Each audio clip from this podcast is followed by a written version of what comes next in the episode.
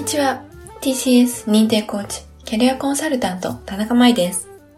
この番組では人事部で働く私が、キャリアコンサルタントやコーチングを学ぶ中で得た気づきから、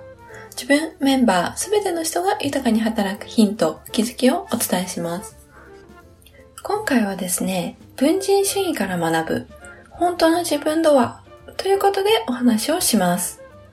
先日ですね、平野啓一郎さんの著書、私とは何かを読んで、まあ、改めてですね、私らしさとか、本当の自分って何だろうというふうに考えるきっかけをもらいました。今まではですね、ずっと本当の自分っていうのは、こうどこかにいるんじゃないかっていうことで、こうなんか私のその自分の内側ばかりにフォーカスして、その本当の自分を探していたように感じています。ですけれども、まあ、様々な場面において、相手によって多様な自分がそこに存在していて、A さんと関わっている時の自分と B さんと関わっている時の自分を比べると、なんか違う、まるで違う自分がそこにいて、A さんと関わっている時の自分の行動とか態度が本当の自分なのか、B さんと関わっている時の自分が本当の自分なのか、はたまたもしかしたら A さんでも B さんでもなくって C さんと関わっている時の自分が本当の自分なのかもしれないというふうにもやもやしていました。そんな中で、まあ、この本の中に書かれていたフレーズで、私という存在は他者との相互作用の中にしかない。他者を必要としない本当の自分というのは人間を隔離する檻である。もしそれを信じるなら、本当の自分を生きるためには、できるだけ他者との関係が切断されている方が良い。しかし、結局そうしてみたところで、本当の自分という幻想を痛感させられるだけだ。というフレーズに、まあちょっと軽く衝撃を受けました。つまりですね、A さんと関わっている時の自分も、B さんと関わっている時の自分も、C さんと関わっている時の自分も、まあ、多様な自分が存在しているからこそ、まあ、ブレない本来の自己を探そうとしているんですけれども、そこにたった一つの本当の自分っていうのは存在しないということですね。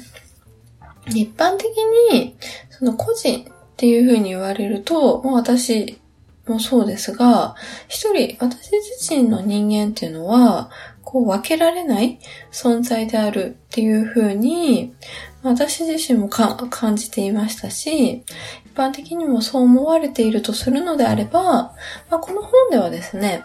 他者との相互作用によって、それぞれの相手に応じて形成されるっていう文人がいて、で、一人の人間は、分けることができるっていうことを思って、文人の集合体であるっていう風な、この文人主義っていう考え方を伝えてくれています。で、この文人主義っていった発想が私にはとても新鮮でした。こう私自身もその子供を出産して職場復帰をした時に自分の役割っていうのが、ま増えて、今までの会社員としての自分に加えて、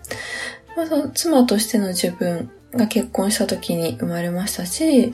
えっと、子供が生まれて母親としての自分っていう役割も増えました。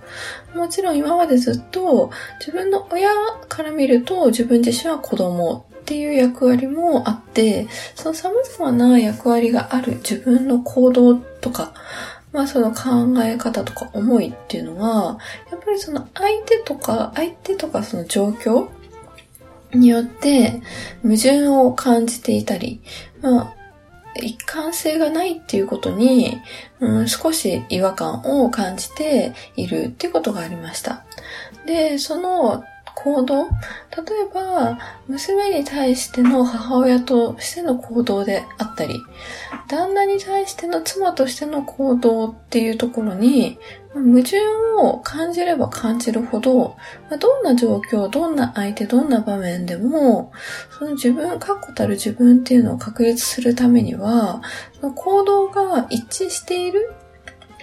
っていうことが自分の、まあ、安心材料になっていて、その一致させたい思いの中で、本当の自分を探してみるたびに、いや、こっちが本当の自分か？いや、こっちでしょ。こっちが本当の自分でしょう。というふうに、自分の心の中で争いが起きてたように感じています。でも、まあ、この本を読んでみて感じたことは、その役割っていう大きなくくりはちょっと一旦横に置いておいて、単純に私と相手、例えば私と娘、私と旦那、私と職場の A さん、私と職場の B さんというふうに、相手との反復的なコミュニケーションっていうのを通じて、形成された自分が、その文人として多数存在しているっていうふうに考えることができたことで、まあ、本当の自分探しっていうのをしなくなって、どんな状況でも行動を一致させる。そのプレッシャーから解放されて、なんか気持ちが少し楽になったなっていうのを感じています。の家で、例えば娘と接する時の自分と、職場の A さんと接する時の自分っていうのは間違っていいんだなっていうことを感じることができた。むしろ、その相手とのコミュニケーションの中でしか、まあその相手に対する相手向けの文人、まあその自分っていうのが生じないのであれば、まあ、多様な相手がいるように、そこには多様な自分がいるっていうことは当たり前なんじゃないかなっていうふうにも思うことができました。だからこそ、そのどんな相手と関わるか、どんな自分がその、どんな相手とどう関わるか、どういうふうなコミュニケーションをとっていくかっていうことが、まあ、どんな自分がどう生じるかにとても影響を与えているとも、まあ、言えるのではないかなっていうふうに感じています。そして、まあ、本の中にもですね、誰と付き合っているかで、あなたの中の文人の構成比率は変化する。その相対があなたの個性となると書かれているように、まあ、この文人の構成比率っていうのが大切であって、で、個性っていうのは誰とどう付き合っているかで変わるものであり、まあ、自分の個性っていうのは変わっていい。むしろ、その変わっていくものであるし、それはどの相手とどのぐらい関わるかで、逆に言うと変えることができるっていう考え方もあるんだなっていうふうに感じています。私自身はですね、そのなんとなく個性、個性っていうのはま普遍で変わらないもの、むしろ変わってはいけないものっていう、なんかこう、囚われ決めつけがあったからこそ、ま、自分がこうあるべきっていう自分像に、まあ、すごく囚われて苦しめられていることもあるのかもしれないなっていうふうに感じています。もし、今の自分の個性がなんとなく嫌だなっていうふうにあなた自身が感じているのであれば、その今大きな比率を占めている文人の構成比を変えるっていう観点から、例えば今の職場の一人と、一人の上司だけとの文人がすごく大きな比率を占めているのであれば、